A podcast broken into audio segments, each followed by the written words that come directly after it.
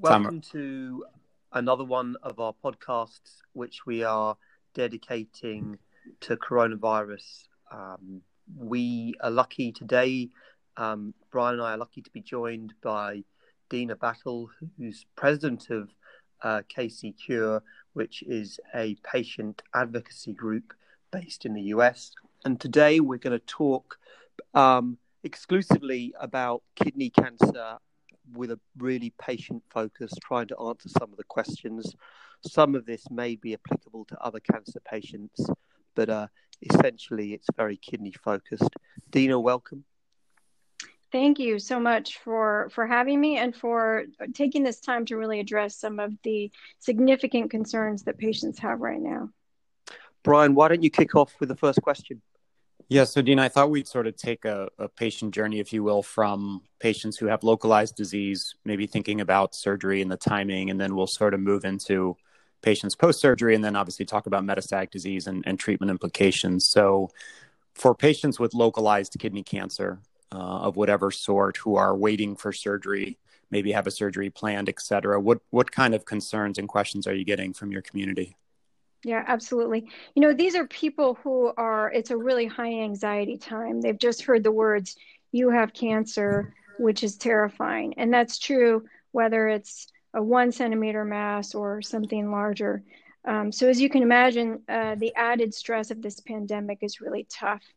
And we're making some decisions in the in the medical community. You know, some some folks are starting to delay surgeries so that hospitals can be focused on coronavirus. And I think those patients are really asking if I'm scheduled for surgery in this next few weeks and it needs to be postponed, am I safe? What should I do? I mean, Dena, one of the things which which I think about in this setting and what's happening in Europe, I think, is probably a couple of weeks in front of what's going to happen in the US. Is we're beginning to get into an environment where the hospitals inevitably have infected patients in them. Mm-hmm. And we know that patients, cancer patients, and patients with comorbidities, uh, and we know, of course, surgery is potentially immune suppressive. We know that, that these patients are at higher risk. And there's a very complicated risk benefit balance and because of the uncertainty of what hospitals will look like in three weeks' time, I'm currently of the thinking, which is unless you really need to have something done now, I would not want to be in the middle of a storm in three weeks' time, which we don't know what it will look like. And what do you think about that statement? I think that's absolutely right. You know, I think what would help provide some comfort to those patients is really hearing a little bit about um, the risk of cancer growth during that time. You know, what would what does it mean for them for that tumor to wait six more weeks for their surgery? Um, so what's I think their I, risk for cancer? Yeah. Yeah, I think I can comment on that. So there's not a great body of literature for observation of localized renal cancer. There is a, a fair body of literature about, as you know, the small renal mass defined as four centimeters or less multiple um, case series and institutional reports, and it looks like all the data really points to about two two to three millimeters of growth per year, not centimeters, but millimeters. Mm-hmm. So how that applies to say a six centimeter mass or a 10 centimeter mass, we don't know, but there's no real reason to think that small renal masses, you know, that have a, a wildly different biology than larger renal masses. It's really just a matter of when patients walk in the door, at least one factor. So that's and the risk of metastatic disease in patients who are observed for small renal mass is less than 1%. It's almost anecdotal. So that's the only data that I can think of, you know, that would provide some sort of quantitative reassurance that for most renal masses, these aren't growing by the day or by the week, which is what I would think if I were a patient, of course. Uh, mm-hmm. They've probably been growing for many, many months to years. And so if you think about six weeks or 12 week delay, it's a, a small fraction of the you know the tumor lifespan so to speak. And i totally agree with tom that i would not want to be in a hospital where no doubt there will be infected patients and and providers you know over the next couple months. Um, and you know patients whose immune systems are compromised are going to be at higher risk and you know very likely after a major surgery that would apply. Um, Brian, one of the things that we're hearing from other tumor groups is could we give neoadjuvant treatment to delay onset of the surgery? Yeah. Um, what's your opinion of that? Well, I mean, we've done a lot of neoadjuvant work, you know, mo- not so much to delay surgery, to, to enable partial nephrectomy or just, you know, in a, an investigative setting. I don't think in a patient with localized disease, I would do it for that reason. If we're talking about a patient with metastatic disease for debulking nephrectomy, that's a whole different discussion we can maybe get to later. That's not really neoadjuvant, but that's a different discussion. But if somebody has a six centimeter renal mass and is going to be two months delayed for a surgery, I would not just start them on drug. Again, we don't know how our systemic therapy affects risk. Um, I, you know, to me, to me, there's no benefit and there's risk. And Brian, let's say more advanced cancer, T3, T4, um, T3B, not T, you know, T4A, those sorts of cancers. Is there any can? Is there such thing as emergency kidney cancer surgery? Well, you know, patients who have you know gross hematuria, you know, pain, acute pain, those are patients that we, you know, would would prioritize. And you know, again, it's it's all benefit risk in our business. And so if you know if somebody has you know mild asymptomatic hematuria, I'm not sure that's a reason to take the risk. If it's gross hematuria requiring transfusion, and requiring them to go to the hospital, et cetera, you know, then you could imagine that. The other circumstances, you know, patients with substantial tumor thrombi that have a risk of embolizing, um, you know, obviously that's a big complicated surgery, but that those might be patients where I would lean more towards doing it, although I would say there's no absolutes here. Dena, so, what other questions have you got around this issue, around the surgical issue? Well, I think that question, I think you guys did a great job of sort of summarizing that for, for a patient who has a, a small localized mass, that probably there is a, a greater risk of having surgery right now, and that there might be even a benefit to to waiting six or, or 12 weeks if their post if their surgery needs to be postponed. So I think that's that's really helpful. Um, in this space, you know, we also have quite a few patients who are just recovering from surgery. They had surgery maybe in the last six or 12 weeks, and they're also wondering um, because they're post surgery, are they at higher risk of, of developing COVID, of acquiring COVID 19? Um, and are there actions that they might want to take to protect themselves? So, so my opinion of that is that they probably are at slightly higher risk um, but the likelihood of that risk is to do with um, the potential immunosuppressive effects of surgery, which are actually probably pretty minimal. There's obviously this cancer issue, um, increased age. One of the things that's really clear at the moment from the data, one of the few things that's very clear, is that it looks like um, young people um, are um, associated with um, a high risk of infection, but not a high risk of mortality. And age seems to be a very powerful driver around mortality. And the reasons for that is probably to do with the host immune response. And it looks like that's increased in cancer patients. Other comorbidities like hypertension seem to be quite important as well. And so each individual patient will have a different risk. And my advice to post-operative patients would be to be self-isolating, particularly soon after an operation, to be self-isolating for the next few weeks while there's this period of uncertainty. What is likely to happen with time is over the summer, I think we'll get better at looking after patients and there'll be a lot more certainty of what hospitals will look like. So again, I wouldn't want to be in a position right now where I was in and out of hospital on a regular basis, or indeed um, in a hospital environment. Um, and I'd be self isolating at home. I'd be speaking to the medical team by phone rather than coming into hospital. Um, and I might delay my CT scan, you know, for relapse my three month scan by four to six weeks, just to avoiding that. So I think isolation and minimal hospital contact is what I'm recommending at the moment. Yeah, I would I would agree with all the above. Um, you know, limiting going to the hospital is is good advice for everybody, no matter mm-hmm. what circumstance you're in, and also self isolation is good advice for everybody. Um, you know, whether they're pre surgery, post surgery, or frankly not a cancer patient you know, I think it's gotten to that level, you know, and so, but especially post surgery, you know, sometimes they need staple removed. And I know that you know, we're starting to get creative with telehealth and, and other things and um, having uh, advanced practice providers go to patients' homes.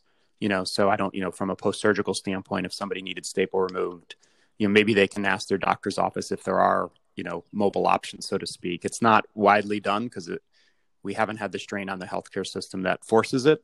But you know, if mm-hmm. there's any good that comes of it, that maybe we'll get much better at doing that as opposed to dragging everybody, you know, into the hospital. Um, but I agree with what Tom said. Yeah, I think that's really reassuring for some of these folks. Um, they're they're really afraid and nervous that some that this has put them in a, a much different category. And I, I think what I hear you guys saying is that, um, of course, you're they are at slightly higher risk. They need to self isolate, which is what we honestly all should be doing. Um, and you know, if they can avoid going back to the hospital, that's that's something we they can all focus on. So I think it's a, it, it helps them think about how they want to manage, you know, their post surgery recovery. I think that's helpful. So Dena, let's move on to met- the metastatic setting, and you had sent Tom and I some questions mm-hmm. from your actually constituents. If, if you don't mind, I just I want to come back to to just the, probably the third a third area within the localized disease. Um, these are patients who are you know maybe four or five years post nephrectomy, um, and they want to know does having one kidney mean that I'm somehow at higher risk of either acquiring the disease or having complications from it? Yeah. So the answer to that question is that um, there there is some data coming out at the moment to suggest that while most of the symptoms appear to be respiratory and the need for ventilators is being well broadcast, um, there do seem to be some cardiac and renal complications associated with the infection. And so, while I would say overall there is no increased risk of of um, getting infected compared to anyone else, obviously, and washing hands is incredibly important. The process of getting infected seems to be droplet rather than aerosol, so um, touching infected areas seems to be the way this is. so cleaning your hands washing surfaces is incredibly important but there are there do seem to be some renal complications associated with um, with uh, with the with the virus and and so it's not a purely respiratory driven driven um, symptomatic disease yeah i agree i don't know that they're at higher risk i mean it, you know the other way to think about it is every everybody's at high risk and so you know the the common sense precaution that Tom notes, et cetera, and the isolation. Again, I think it applies broadly, but I don't think it, um, in terms of risk of infection, applies anymore to the patients with one kidney. Mm-hmm. Yeah, so I would agree with that. The bottom line is the advice you've been given by the uh, your healthcare providers is correct, whether you have one or two kidneys. Yeah, or none. Okay. So, okay, let's move on to metastatic disease. I'm just looking at the questions you sent. Mm-hmm. Um, we'll just take them in order. It says, if I'm on immunotherapy treatment, is my immune system stronger or weaker? so that's a good one. Um, you know, when I'm explaining immunotherapy to patients, I say, you know, we're going to rev up your immune system to hopefully fight the cancer. And, and so, mm-hmm. but, but it's, it's really tumor specific. I'm not aware of data that immunotherapy is, you know, quote unquote strengthens patients' immune systems against the virus. Um, we're going to do a, a, separate podcast tomorrow, talking with some experts, preclinical and otherwise. You know, looking at is there a detrimental effect to suppression of viruses in patients on immune therapy? I I'm not aware of great human data. There's preclinical data, you know, in mouse models, but there's not great human data. Uh, Tom, what do you think? I was speaking to some colleagues about this earlier. Um, coronavirus is a virus which um, we which we haven't been exposed to previously, but there are many other viruses, influenza as being one, that has been kicking around for a while, and that we don't have increased influenza deaths associated with immune checkpoint inhibitors. Hmm. So while we don't know the answer to the questions, and there is a theoretical reason why, if you inhibited PD1 or indeed PDL1 or CTLA4, that you could have an exacerbated immune reaction, so a more of immune reaction, and that can be counterproductive. So while there is a theoretical risk that there could be a higher immune response that could be counterproductive, the data that we currently have from an epidemiology and virus perspective doesn't suggest that immune therapy patients are dying from other viruses, and therefore there's no reason why they should be dying specifically from this one. Yeah, agreed. That's really interesting. Um, and that, um, I think that's that's something really helpful for people to think about. So, generally speaking, if someone's on um, an immune treatment, whether it's nivolumab monotherapy or or combination um, ipi-nivo, um, it, it, there's there's nothing really to suggest that they're at, at, at, a specific higher risk because of that treatment. Yeah, I think that's true. I think that's a true mm-hmm. statement. Mm-hmm. You know, um, obviously, especially with combination, patients can get sick. They can get you know pneumonitis. They can get other you know other illnesses that could then subsequently compromise you know their ability to mm-hmm. fight off a, a, third infection, so to speak. But just just being on it, I don't know that there's great clinical data. There's not clinical data. And you're just to summarize, just to summarize it in two set- sentences, the likelihood is that because they have an underlying cancer, they are at increased risk. Sure. It's theoretically possible that being on immune therapy could increase risk that that risk further. It may also decrease that risk, and as it currently stands, we simply don't know. So, if I was on immune therapy, I wouldn't necessarily stop it, mm-hmm. but I certainly would be isolating myself from infection. And for example, I would be looking at having six weekly pembrolizumab rather than three weekly pembrolizumab. And indeed, if I missed a cycle of nivolumab here and there, that would be no problem for me at all in the short term. I would be very pragmatic about trying to avoid an intense hospital environment. One of the things that worries me most is in our chemotherapy or immune therapy day units, we have lots of patients going through, lots of patients waiting, we have some patients who are probably unwell, and we don't know who the infected ones are and who the infected one are, ones are not. And so, minimizing your exposure to healthcare is sensible. And this is a conversation that you need to have with your doctor. And so, Tom, there's uh, Dena, you had sent a question, which I think Tom just answered. Should I consider suspending treatment during the outbreak? Do the risks with treatment outweigh the benefits? And I think, as Tom mm-hmm. said, it's it's about staying away from you know hospitals and crowded outpatient settings as much as possible. Um, you know, there's a whole field of study around suspending immunotherapy in patients who are doing well, and we don't have a good handle on that. But my general thought is we should give patients the least amount of therapy that they need. And so, as Tom says, you know, missing a dose of maintenance Nivo here or there, or Pembro in your VEGF IO regimen, et cetera, um, it's just not going to be a big deal. But those drugs hang around for months. They they saturate mm-hmm. T cell receptors for maybe a year. So even if you miss a dose or two and stay away during this, um, it's hard for me to believe that it's going to have any negative impact on the disease. So again, it's an individual decision, but I would err on the side of of caution. Uh, and mm-hmm. Mm-hmm. and a related question, and then Tom, maybe you can comment um, in terms of uh, effects on the immune system was about sort of non-immune treatment, so TKIs, um, you know, lenvatinib, everolimus, et cetera. And I think it's kind of the same answer. There's no real direct evidence that I'm aware of that patients um, certainly have stronger immune systems, but in taking care of many, many of those patients over the years, I don't think that they get, you know, opportunistic infections at any higher rate than the general public. Tom, what do you think? So I would agree with that, Brian. I think that the, the the story there for me. I mean, I saw a patient on Tuesday uh, last week, and he had intermediate risk disease. Um, he had, you know, it was good intermediate risk disease. He had his nephrectomy still in place and had been recently diagnosed. Um, you know, there was a debate about him coming up and starting immune combination therapy um, and coming back and lots of different appointments, or just starting sunitinib or pazopanib. And I had the discussion with him, and he said, "I want, don't want to be in hospital for the next six weeks. Give me a cycle of sunitinib. I'll do a three weekly blood test at home. I'll have my blood pressure monitored with my GP, mm-hmm. and we probably will do a telephone conference with him in six weeks' time and send him his subsequent drug. And he may not need to come to hospital at all over that period. We, as you say, will be doing video conferencing with him. We might be sending nurses to go and see him. Clearly, if he runs into problems, that will change. The toxicity associated with sunitinib and pazopanib um, is chronic, um, but relatively easy to manage, and probably doesn't need the same skill as immune therapy. Starting immune combined immune checkpoint inhibition at this point, there's probably a one in three chance of needing to come into hospital the next um, next six to 12 weeks.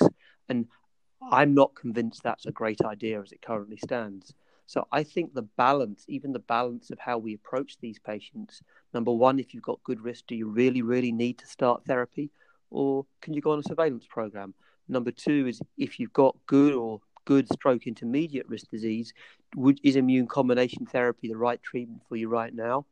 Hmm, I don't know if it is. Maybe. So I think that, that this is a really important piece in terms of how you consult with the patient and what their expectations are. If you're if you're above the age of 70, you've got metastatic cancer and other comorbidities and bits and pieces, you know, your risk currently of running into problems when if you catch this virus is probably quite high. Yeah, no, I mm-hmm. agree, Tom. I think some of those considerations we should have always. Like, does the patient really need to start treatment, right? I mean, that's true before this outbreak and after, but I think the additional consideration is how many times does that patient have to come into a healthcare environment with potentially increased risk of infection? And how likely is this regimen to result in hospitalization where presumably the risk goes up, you know, even more? And those those weren't really things certainly that I thought about, you know, before the last week or so. Yeah. Well, you know, one question real quick with lenvatinib everolimus, just because you have everolimus, is there anything different with everolimus in terms of immune suppression that that you guys have thought about or that um, that you would think about with patients? Yeah, I mean, in that combination, I don't, I don't, I haven't given a ton of that drug, but I've given you know a fair amount. And again, I've never really noticed that such patients, despite it being a you know cousin of tried and true immunosuppressants, never really thought that patients had more infection, you know, bacterial, viral, or otherwise. And I'm not aware of data that would suggest that either. Um, Brian, I'm going to sort of not disagree with you, but I'm going to add a, a word of caution there is that it is obviously a TORC1 mTOR inhibitor. Um, and it does, I know it's given at, uh, compared to breast cancer and other cancers, there's a lot of dosing issue, but it's a drug which we don't need to give. Um, its role in the pathway is pretty questionable as it currently stands. And I would say there are attractive alternatives to giving an mTOR TORC1 inhibitor as it currently stands. So yes, if that's where you need to be, but you know we'd be using foot at fourth or fifth line probably, and under those circumstances, you need to have a difficult discussion about the role of fourth or fifth line therapy during a pan during an infective pandemic. Yeah, fair enough. Mm-hmm. Dena? Yeah, as monotherapy. I was going to say. And one other question. Oh, no, I was going to say major things that that we haven't covered. Any major areas or specific questions that we haven't covered? Yeah. Well, one question, Tom, you mentioned that you know that hypertension is one of the big concerns for for patients with coronavirus, and we do see we do see hypertension as a side effect of TKIs, and I just I'm sure that that will catch patients' attention, and I wondered if you could comment on that with hypertension that's associated uh, with TKIs, and is that something patients should be worried about? Yeah, I mean, there's. Uh I think it's um, underlying cardiovascular disease and hypertension is a component of that. Is uh, seems to be a risk factor. Um, there is um, a debate on ongoing about how the virus enters the cell, and people are talking about uh, about that being relevant for a, a hypertension type receptor in the body. But the the bottom line is that I suspect that if your cardiovascular system is not working brilliantly well and things start going wrong, um, it's harder to maintain um, the body's function. So if you need a vet, if your respiratory system's not working and you've got underlying heart problems, the likelihood is that if the pumps aren't working as well as you'd like, then the outcome mm-hmm. is probably less good. Now, the short term hypertension associated with VEGF TKI therapy is not a, line, a, a sign of underlying um, cardiovascular disease, it's a side effect of the drug. And so, therefore, I would not link those two. Good. I think that's really that's that'll be helpful for patients to hear that. I think that's good. So, Dena, what else? What haven't we covered? Major topics, questions, circumstances. Um, obviously, it's an evolving field. You know, we could maybe regroup in two to four weeks and do this again, and hopefully, we'll be smarter and be able to give more concrete advice. We can yeah, definitely one, be smarter. Yeah. Smart. uh, so one one other question, you know, patients who are who are immunocompromised or patients who might wonder whether they're immunocompromised. These are patients who maybe had adverse events with with immunotherapy and they've had to go on steroids. Um, you know, how do we define immunocompromised in these patients? And, um, you know, what would you be worried about for patients who maybe had an adverse event from ipi-nivo or one of the other combinations? Yeah, what I don't know is how, you know, being on steroids affects your, you know, response to a virus or viral load or things like that. I, I can't imagine it's a good thing, you know, although obviously mm-hmm. some of the patients who are getting um, you know, severe pulmonary infections called ARDS from this are put on steroids, but it's it's generally not helpful. So I don't, you know, again, I think it's more around your risk of just um, having complications, being in the hospital, and, and, being in a just compromised state in general. Right, your ability to fight off an infection is is going to be weakened. It's the term immunocompromised is a very nebulous one. There's no blood test we can send to measure it you know it's not it's not quantifiable like from a clinical patient perspective um, but yet we talk about it a lot mm-hmm. tom i think we're just about done here i think we've actually reached our time yeah. limit dena you've been uh, oh. really terrific um, and i hope brian and i haven't talked too much um, i hope we've answered some of the questions i think as brian suggested before we are going to get better at this as we learn more there's a lot of uncertainty and there's a lot of concern out there. There aren't any there aren't any super right or wrong answers to some of the questions you've asked.